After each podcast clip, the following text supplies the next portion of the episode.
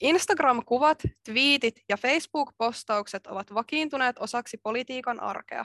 Nykyajan torikokoukset tapahtuvat Facebook-kannanoton kommenteissa ja pääministeri Marinin fetapiirakkaresepti nousee Instagram-tarinasta aina uutisotsikoihin asti. Sosiaalisen median postauksilla poliitikko edustaa itseään ja luo samalla itselleen henkilöbrändiä. Minä olen Anette Partonen ja tänään puhumme Radio Moreenissa politiikan henkilöbrändeistä. Etäyhteyden päässä vieraanani on tutkija Elisa Kannasto. Tervetuloa.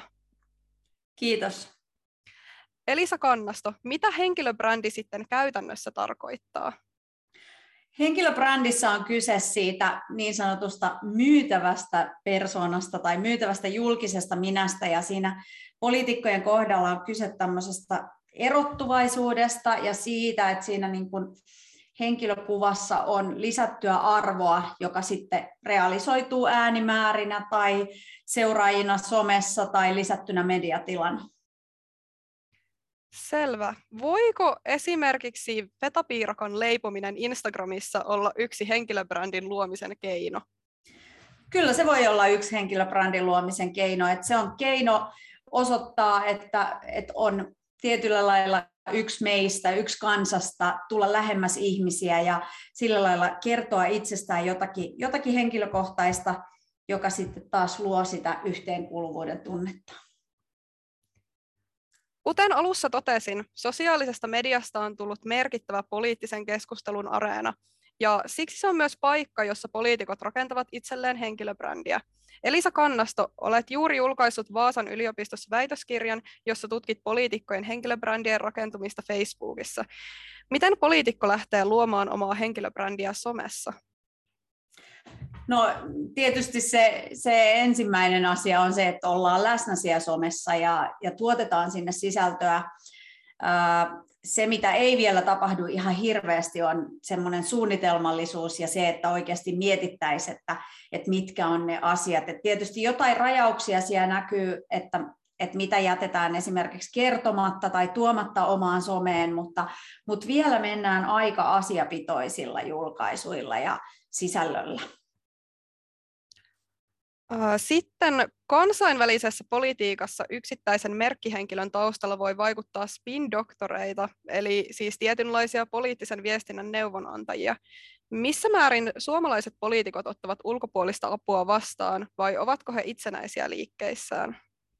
Suomessa varsinkin niin kuin isommilla poliitikoilla tietysti on omat viestintäassistentit tai, tai tiimit, joissa sitten sitä viestintää tehdään. Puolueilla on, on tietysti viestintätoimistoja apuna, mutta varsinaisia spin-doktoreita meillä ei oikeastaan vielä ole. Et meiltähän puuttuu Suomesta esimerkiksi kokonaan koulutus tämmöiseen poliittisen viestinnän toimijuuteen. Mutta tota, kyllä siellä tietysti viestintäkonsultointia puolueiden ja isompien poliitikkojen kohdalla käytetään. Joo, mutta voisiko sitten kuitenkin sanoa, että aika monen viestintä esimerkiksi somessa on sitten sellaista spontaania jutustelua?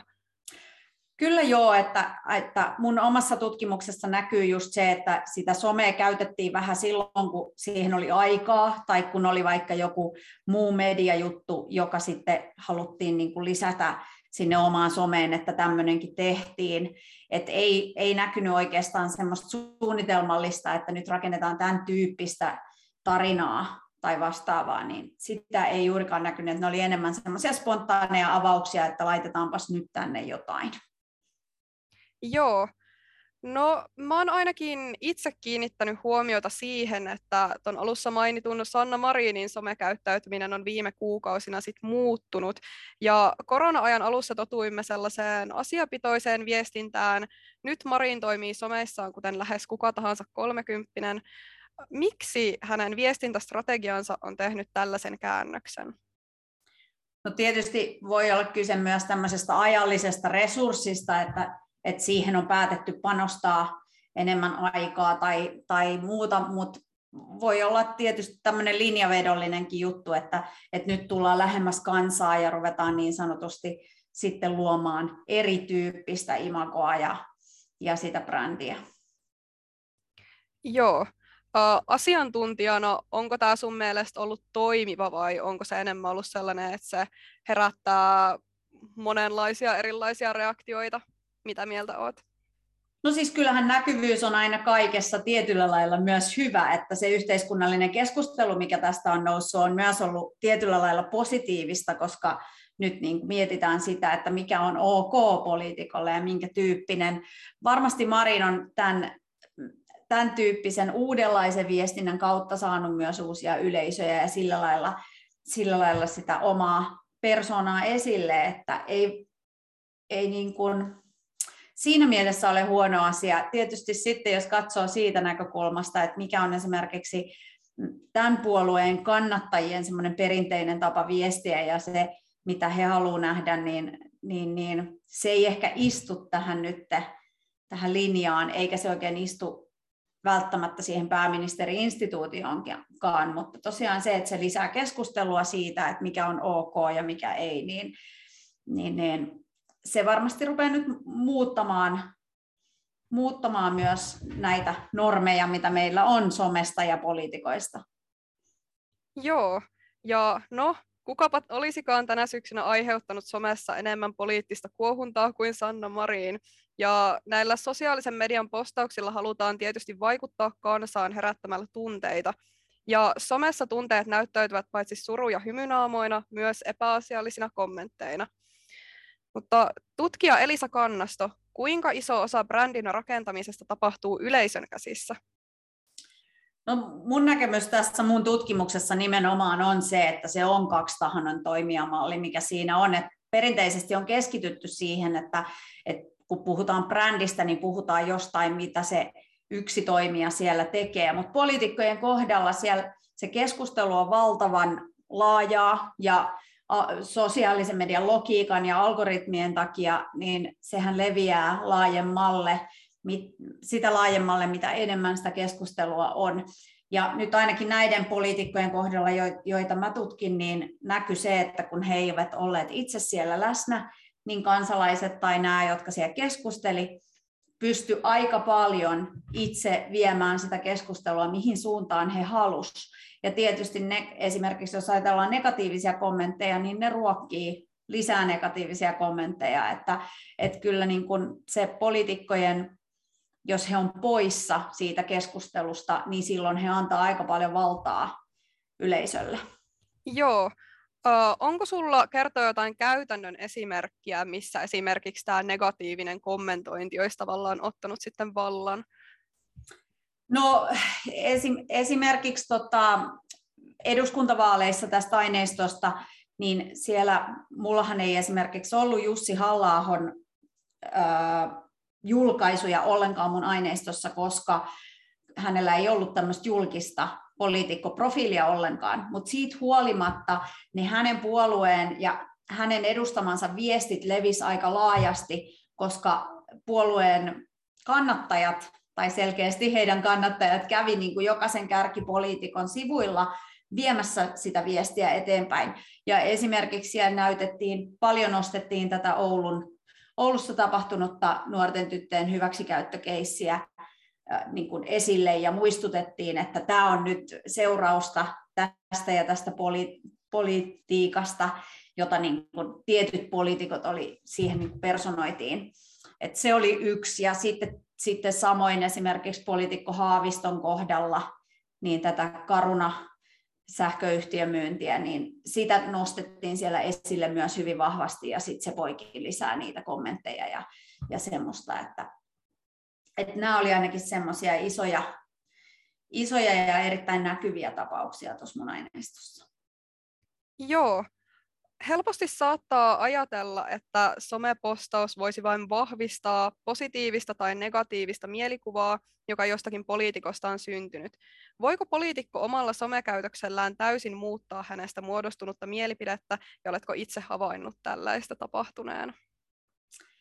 No en mä tiedä, voiko nyt täysin muuttaa semmoista mielipidettä, mikä muodostuu, mutta tietysti sillä, niin kun, mitenkä keskustelee ja mitenkä on läsnä ja vuorovaikuttaa siellä yleisön kanssa, niin kyllähän sillä voi tietyllä lailla hallita sitä viestintää, mikä siellä kulkee. Ja äh, siis jos ajatellaan henkilöbrändiä, niin sehän koostuu kaikesta viestinnästä, mitä tapahtuu, että et niin kun sillä lailla se semmoinen aktiivinen vuorovaikutus ja dialogi yleisön kanssa, niin se koko ajan muuttaa ja muovaa sitä. Miten sitten poliitikon tulisi käyttäytyä, jotta saisi seuraajakunnaltaan mahdollisimman hyvän tai aktiivisen vastaanoton? Mä ehkä vähän toistan itseäni tässä, mutta, mutta just se, että on oikeasti läsnä. Tietysti se kohderyhmien tunnistaminen on tärkeää, että poliitikon kuuluu viestiä siellä, missä se oma yleisö on ja mistä sitä omaa yleisöä haluaa hakea. Mutta se dialogisuus, keskustelun herättäminen, kysymyksiin vastaaminen, niin se on osa sitä tärkeää viestinnällistä tehtävää, joka poliitikoilla on, koska hehän on meidän edustajia siellä yhteisessä päätöksenteossa. Ja sitten jos me ajatellaan, niin kun, että asiakysymysten esittely on tärkeää, koska tarkoitus on rakentaa luottamusta, mutta sitten myös se tietynlainen arvomaailman esittely, tuli se sitten henkilökohtaisen elämän tai harrastuksen tai, tai muun kautta, niin sekin on tärkeää, koska just me valitaan poliitikkoja edustamaan itseämme, niin silloin niin kun se semmoinen kontakti ja yhteenkuuluvuuden tunne on jollain tasolla tärkeää. Miksi sitten esimerkiksi toi intiimien asioiden, kuten perheen tai parisuhteen äh, jakaminen toimii? No se on siis oikeastaan sosiaalisen median logiikka, niin kuin myös muidenkin kuin poliitikkojen kohdalla, niin sanotaan, että oikeastaan mitä intiimimmäksi mennään tai, tai mitä enemmän henkilökohtaista sisältöä, niin sitä paremmin se toimii, koska ihmiset kiinnittyy siihen, ihmisiä kiinnostaa, on paljon helpompaa laittaa tykkäys tai jokin muu reaktio tämmöiseen niin kuin esimerkiksi kuvaan yhdessä puolison kanssa kuin siihen, että, että keskustelee talouspoliittisesta linjasta vaikka, niin siinä mielessä ne, ne toimii. Ja tietysti sitten ihmiset on uteliaita ja haluaa tietää asioita, että kyllä ne on kuitenkin poliitikolle keinoja esitellä itseään ja sitä arvomaailmaa ja sitä, että mikä minkälainen persoona, ihminen siellä oikeasti on sen toiminnan takana? Joo, ja ehkäpä näitä tällaisia vahvoja reaktioita, mistä aiemmin puhuin, voisi myös aiheuttaa se, että yleisö todellisuudessa potee sellaista epäselvyyttä siitä, mitä poliitikko haluaa viestillään saada aikaan.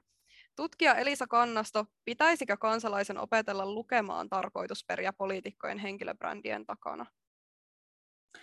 Niin, no kyllähän se on tosi tärkeää, että me opetellaan lukemaan sekä mediaa että sitten tätä julkista minää ja niiden esityksiä.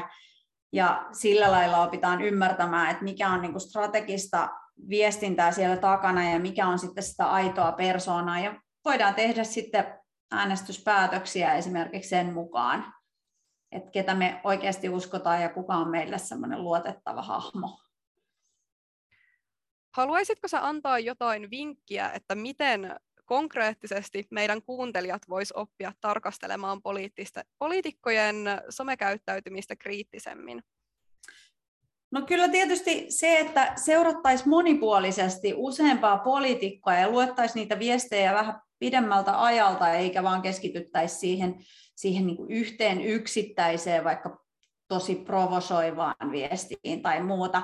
Ja sitten kyllä mun mielestä se myös useammalla alustalla poliitikon seuraaminen auttaa, että silläkin lailla pystyy jo analysoimaan enemmän, että, että kuka tämä tyyppi oikeasti on ja minkälaisia asioita hän ajaa, että eri poliitikot tekee hyvin erilaistakin viestintää eri alustoilla.